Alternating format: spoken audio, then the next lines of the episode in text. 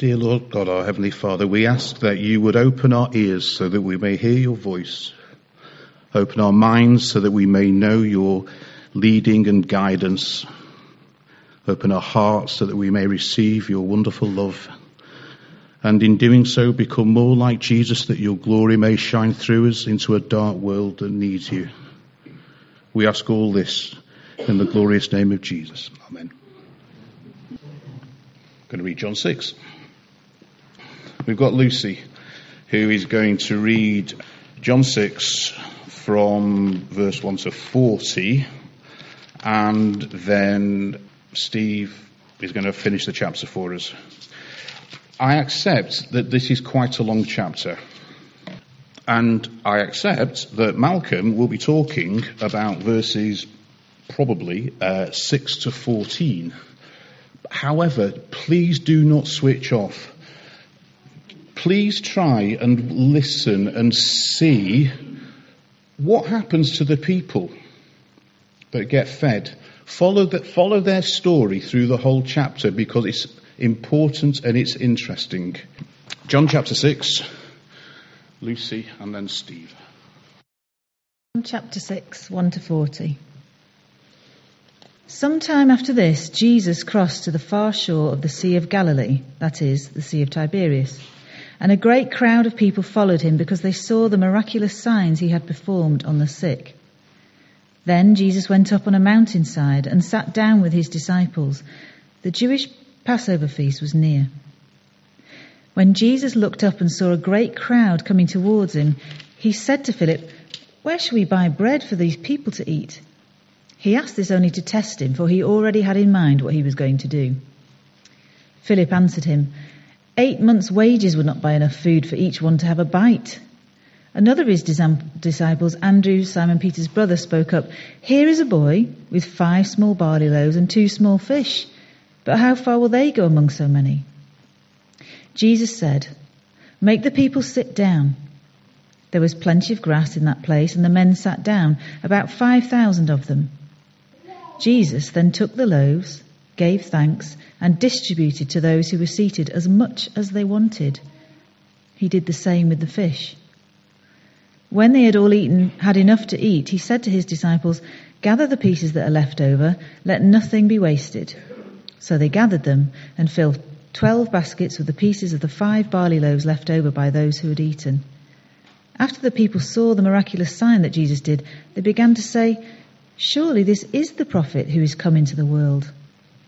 Jesus, knowing that they intended to come and make him king by force, withdrew again to a mountain by himself. When evening came, his disciples went down to the lake, where they got into a boat and set off across the lake for Capernaum. By now it was dark, and Jesus had not yet joined them. A strong wind was blowing, and the waters grew rough. When they had rowed three or three and a half miles, they saw Jesus approaching the boat, walking on the water, and they were terrified. But he said to them, It is I, don't be afraid. Then they were willing to take him into the boat, and immediately the boat reached the shore where they'd been heading. The next day, the crowd that had stayed on the opposite shore of the lake realized that only one boat had been there and that Jesus had not entered it with his disciples, but they had gone away alone. Then some boats from Tiberias landed near the place where the people had eaten the bread after the Lord had given thanks. Once the crowd realized that neither Jesus nor the, his disciples were there, they got into the boats and went to Capernaum in search of Jesus. When they found him on the other side of the lake, they asked him, Rabbi, when did you get here?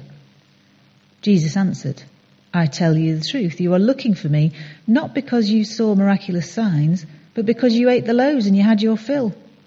Do not work for food that spoils, but for food that endures to eternal life, which the Son of Man will give you. On him God the Father has placed his seal of approval. Then they asked him, What must we do? The works. What must we do to do the works God requires? Jesus answered, The work of God is this, to believe in the one he has sent. So they asked him, What miraculous sign then will you give that we may see it and believe you? What will you do? Our forefathers ate the manna in the desert, as it's written, He gave them bread from heaven to eat. Jesus said to them, I tell you the truth, it is not Moses who has given you the bread from heaven, but it is my Father who gives you the true bread from heaven. For the bread of God is he who comes down from heaven and gives life to the world. Sir, they said, from now on, give us this bread. Then Jesus declared, I am the bread of life. He who comes to me will never go hungry, and he who believes in me will never be thirsty. But as I told you, you have seen me, and you still do not believe. All that the Father gives me will come to me, and whoever comes to me I will never drive away. For I have come down from heaven, not to do my will, but to do the will of him who sent me. And this is the will of him who sent me, that I shall lose none of all he has given me, but raise them up at the last day. For my Father's will is that everyone who looks to the Son and believes in him shall have eternal life, and I will raise him up at the last day. Verse 41 At this, the Jews began to grumble about him because he said, I am the bread that came down from heaven. They said, Is this not Jesus, the son of Joseph, whose father and mother we know? How can he now say, I come down from heaven? Stop grumbling amongst yourselves, Jesus answered. No one can come to me unless the Father who sent me draws him, and I will raise him up at the last day. It is written in the prophets, they will also all be taught by God. Everyone who listens to the Father and learns from him comes to me. No one has seen the Father except the one who is from God. Only he has seen the Father. I tell you the truth. He who believes has everlasting life. I am the bread of life. Your forefathers ate the manna in the desert, yet they died. But here is the bread that comes down from heaven, which a man may eat and not die. I am the living bread that came down from heaven. If anyone eats of this bread, he will live forever. This bread is my flesh, which I will give for the life of the world. Then the Jews began to argue sharply among themselves How can this man give us his flesh to eat? Jesus said to them, I tell you the truth, unless you can eat the flesh of the Son of Man and drink his blood, you have no life in you. Whoever eats my flesh and drinks my blood has eternal life, and I will raise him up at the last day. For my flesh is real food, and my blood is real drink. Whoever eats my flesh and drinks my blood remains in me, and I in him.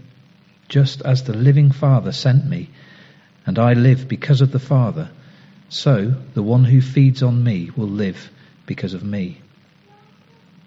This is the bread that came down from heaven. Your forefathers ate manna and died, but he who feeds on this bread will live forever. He said this while teaching in the synagogue at Capernaum. On hearing it, many of his disciples said, This is a hard teaching. Who can accept it? Aware that his disciples were grumbling about this, Jesus said to them, Does this offend you? What if you see the Son of Man ascend to where he was before? The Spirit gives life, the flesh counts for nothing. The words I have spoken to you are spirit, and they are life. Yet there are some of you who do not believe. For Jesus had known from the beginning which of them did not believe and who would betray him. He went on to say, This is why I told you that no one can come to me unless the Father has enabled him. From this time Many of his disciples turned back and no longer followed him.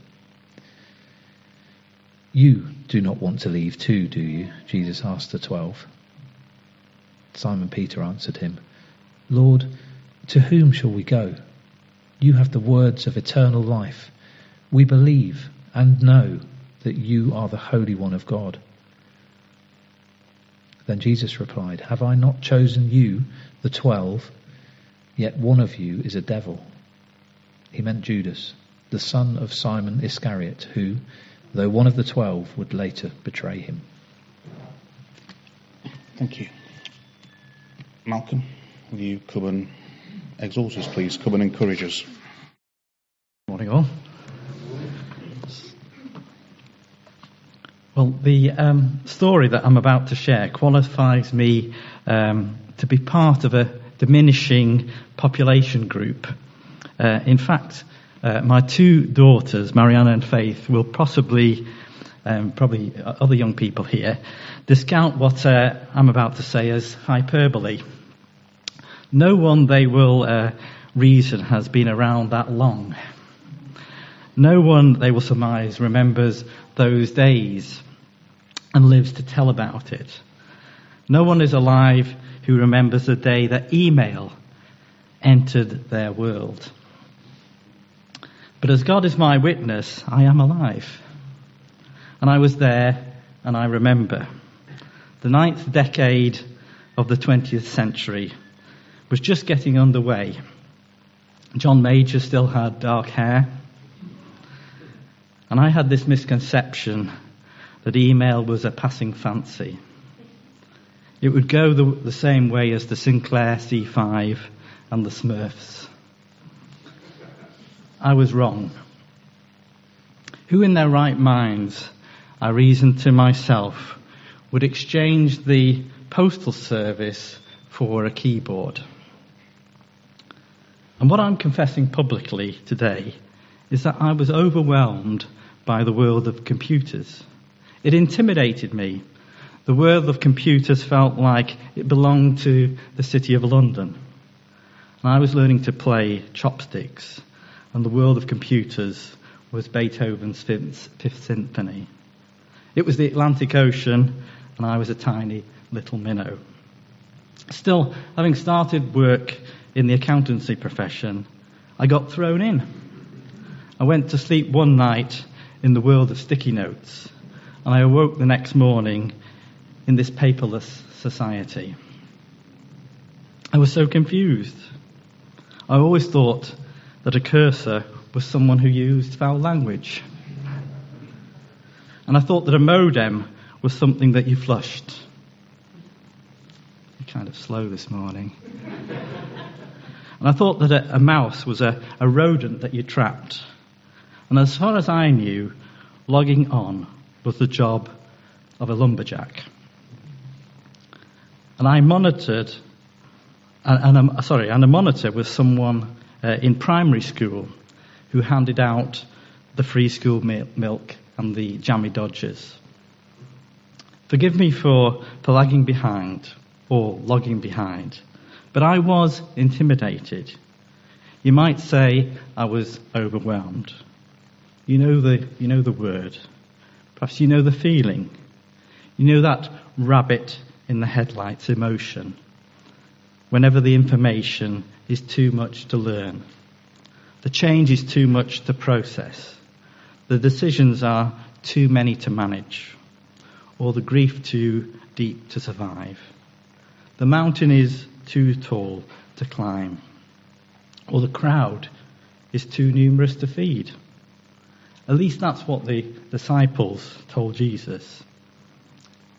I'm just going to read for you John chapter 6, verse 1 to 13 from the, the Good News Bible. Just gives a little different slant. After this, Jesus went across Lake Galilee, or Lake Tiberias, as it is also called. A large crowd followed him because they'd seen his miracles of healing the sick. Jesus went up a hill and sat down with his disciples. The time of the Passover festival was near. Jesus looked around and saw that a large crowd was coming to him. So he asked Philip, Where can we buy enough food to feed all these people? He said this to test Philip. Actually, he already knew what he would do. Philip answered, For everyone to have even a little, it would take more than 200 silver coins to buy enough bread. Another one of his disciples, Andrew, who was Simon Peter's brother, said, There's a little boy here who has five loaves of barley bread and two fish. But they will certainly not be enough for all these people. Make the people sit down, Jesus told them. There was a lot of grass there. So all the people sat down. There were about 5,000 men. Jesus took the bread, gave thanks to God, and distributed it to the people who were sitting there. He did the same with the fish, and they all had as much as they wanted. When they were all full, he said to his disciples, Gather the pieces left over. Let us not waste a bit. So they gathered them all and filled five, uh, twelve baskets with the pieces left over from the five barley loaves which the people had eaten. John's, John, the Gospel writer, does us a, a favour here when he tells us that this was the season of Passover. The Passover celebration occurred in the, in the springtime.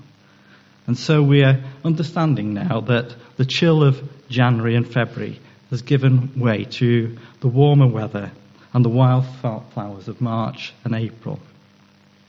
This is Passover number one mentioned in the, in the Gospel of John. And so we're only two short springtimes away from the last Passover that Jesus will celebrate with his followers uh, in the upper room.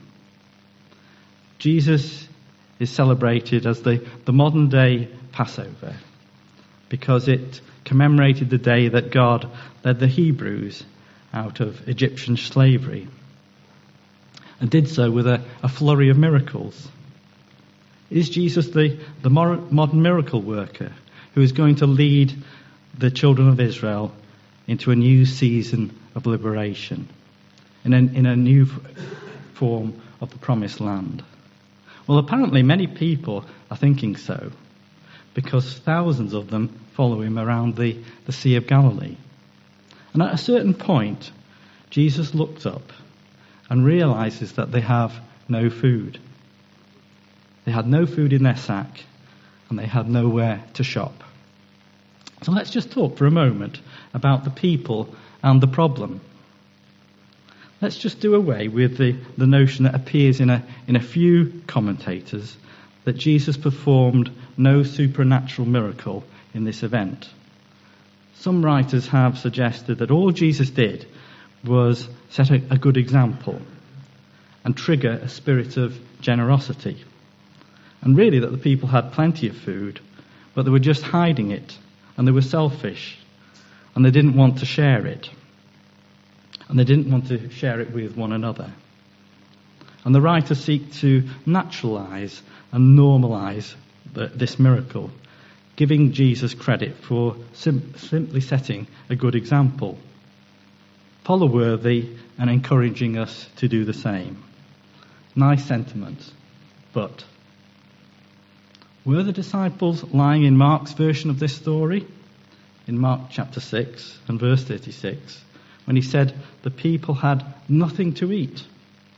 And then in Matthew chapter 14 and verse 6, in his version of this story, Jesus says, You better give them something to eat. No, these 5,000 men, plus women and children, probably a crowd of 15 to 20,000, were hungry. And yes, Jesus was serious when he asked Philip in verse 5, Where can we buy enough food to feed all these people? Philip was a, was a practical sort. And he looked out over the sea of faces, these thousands of people, and he heard the murmuring mob, and he imagined and he imagined their grumbling stomachs. And he replied without hesitation, We haven't got enough of what it takes to face this challenge. Our purse hasn't got enough coins. Our, buzz, our budget hasn't got enough pounds. Our, our capacity does not have enough ability. There are too many mouths and not enough moulam. And the Good News translation, which I read, emphasizes the phrase, all these people. Look at Jesus' question in verse 5. Where can we buy enough food to feed all these people? And in verse 7, Philip's response for everyone to have even a little, it would take more than 200 silver coins to buy enough food. And in verse 9, Andrew's idea to start with the boys' lunch, but then But there will certainly not be enough, speaking of the loaves and fishes, for all these people. Philip saw no help for these people. Andrew had an idea, but the suggestion wilted in the face of all these people. And even Jesus acknowledged all these people. So, what's your version of all these people? Maybe it's something as pedestrian as all this homework, or all these nappies, or maybe it's something more disturbing like all this depression, or all this debt, or you fill in the blank. The da- demand outweighs the supply, and we're left feeling as helpless and hopeless as Philip and as meagre as Andrew. And I'd like to think the disciples would do better by this point. They've seen more than a few miracles, haven't they? We'd like to hear them say, We can't do it, but Jesus, you can.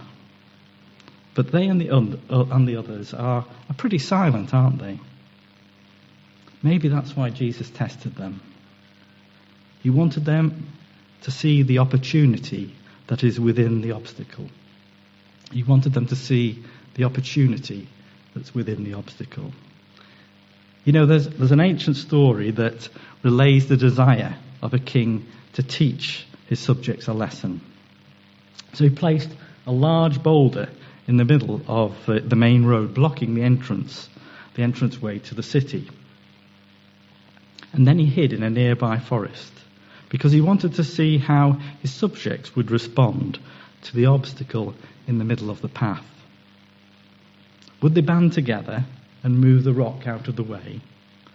Or would they get discouraged and turn back? Well, they all turned back. One by one, they saw the obstacle.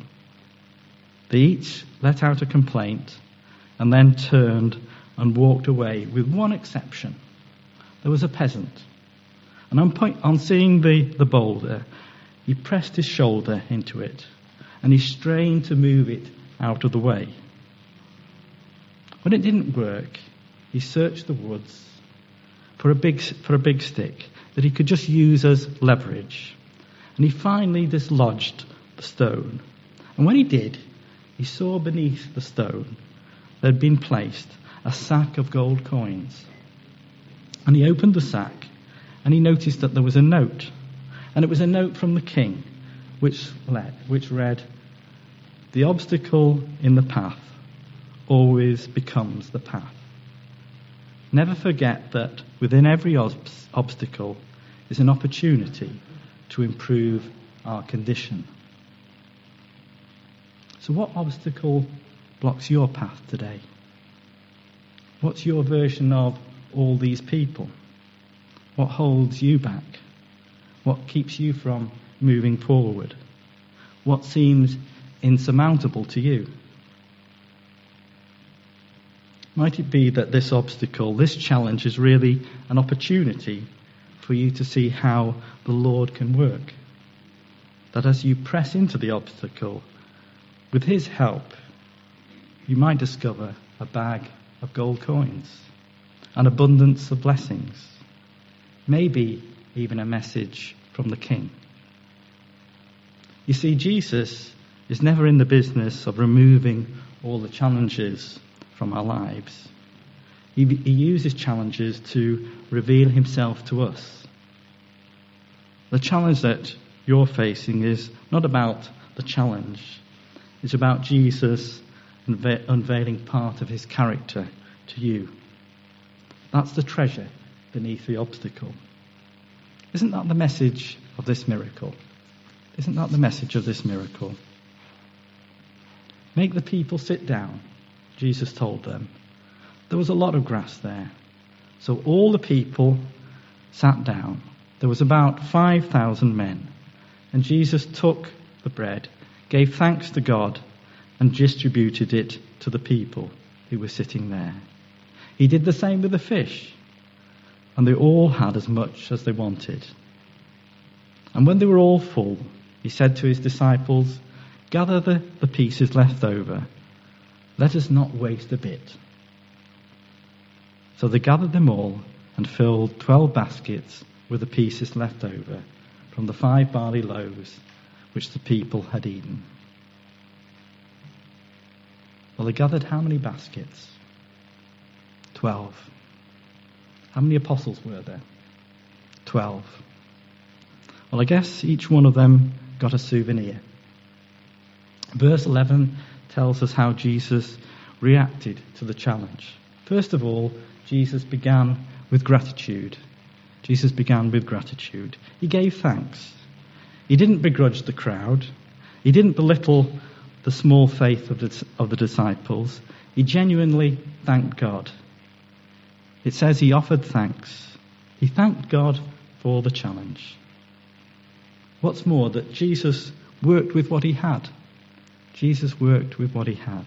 You know, Jesus could have turned the nearby bushes into fruit trees, couldn't he? He could have caused the Galilean Sea to spew out an abundance of fish. Instead, he chose to use the basket of a small boy. He used what he had. He took the, the little gift of the little boy and the little hope of Andrew, and he mixed them all together, and the, the result was an abundance, abundant provision of people who ate, the scriptures say, until they were all full. Once given to Jesus, he turned them into something amazing. The story began with, with hungry bodies and ended with happy bellies, didn't it? I envision perhaps people sprawled on the grass like they'd just had a big chicken picnic and apple pie. There was so much, an overflow of food, that the twelve apostles each get a basket of food that they thought could not be created. Twelve baskets of food. The impossible challenge of feeding all these people became the unforgettable miracle of all these people fed. Here's my question Might the same happen to you with your problem, with your challenge, with your obstacle? Perhaps some of you have been so gloomy, so overcast. You've been so overwhelmed, losing sleep because of all these problems that are coming into your life. What if you shifted your attitude? What if there is waiting for you beneath this obstacle a sack of gold, a message from the King of Kings? Would you be open to a miracle? Would you? And would you be part of a miracle? Would you so participate with Christ in this that He uses you to distribute the bounty of these blessings to, to other people. Here's how it works. First, you begin with gratitude. I know we make a big deal, don't we, about thanking God for our blessings. But do we talk enough about thanking God for our burdens? Because I believe that this burden is going to, to be an opportunity for you to flex your muscles and show me how strong you are. Thank you that you consider me worthy of a new challenge. Jesus thanked his Father. You know, I think an artist should paint this green hillside with these thousands of people. And when they do paint all those scowling faces, because anyone who's hungry is grumpy, aren't they? So thousands of people are grumpy, their sc- stomachs are grumbling, and the disciples are scowling because they're intimidated, they're, they're overwhelmed. But there's one thankful face. And to whom does that belong? And he's smiling. Jesus is smiling. He's offering thanksgiving for this problem. On a given day, in a given company, everyone, everybody's scowling. On a given day, in a given school, everybody's grumpy. On a given day, in a given traffic jam, everybody's complaining? Is there somebody in the midst of the multitude who will lift up their eyes, like Jesus did, and be thankful? Thankful even for the problem. Could it be that the miracle is defined by somebody who's willing to be thankful for the problem? You know, gratitude is the posture out of which problems are successfully faced. Gratitude is the posture out of which problems are successfully faced. Ingratitude is the, a terrible posture. You can't do anything like that. But gratitude lifts the shoulders and lifts the eyes and looks up to the Lord. With gratitude, you too have the right posture with, the, with which to face the problems of life. Perhaps there may be, there should be signs in all our kitchens that say, there will only be cheerful faces at this kitchen table. Maybe we ought to put that in all boardrooms. There will only be cheerful faces in this boardroom. Maybe we, we ought to put that over the entrance to our church here. No grumps allowed, only cheerful faces because God has been so good to us. We have reason to be grateful, not just for our blessings, but also for our burdens. We begin with gratitude, and then, secondly, would you just give God what you've got? Would you just give God what you've got? If all you've got is five pieces of bread, that's okay. Or two pieces of fish, that's okay. If all you've got is a, is a picnic that your mum gave you this morning, that's enough. Jesus will start with that. If all you've got is just a willing spirit, if all you've got is the ability to, to get out of bed and go to work, if all you've got is an apology, a meagre prayer, or a, smell, or a small faith, that's okay. It's not ours to tell Jesus that our gift is too small. Don't let the fact that your gift is small keep you from giving it. Because you don't think it would make a difference. That's up to Jesus. Christ can take a small thing and do a big thing. Remember, he used the rudimentary tool of three nails and, and a cross and made it into the greatest tool of, of redemption that the world has ever seen. The Lord can take your gift, however small it is, your contribution, just showing up, and He can take that and He can bless it.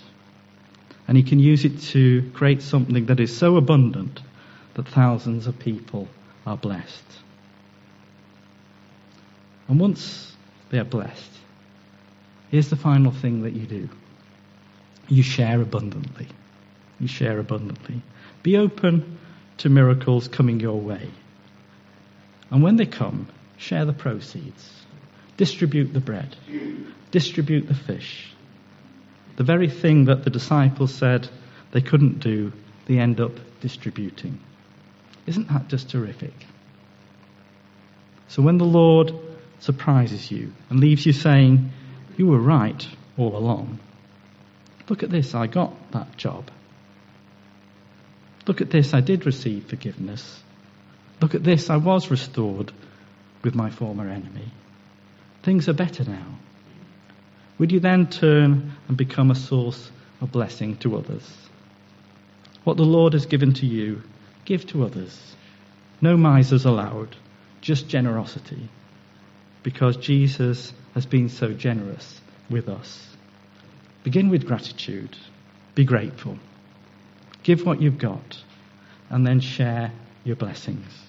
It really is. It really is that simple. And if anyone, by the way, can tell me why a cursor is called a cursor, will you please let me know?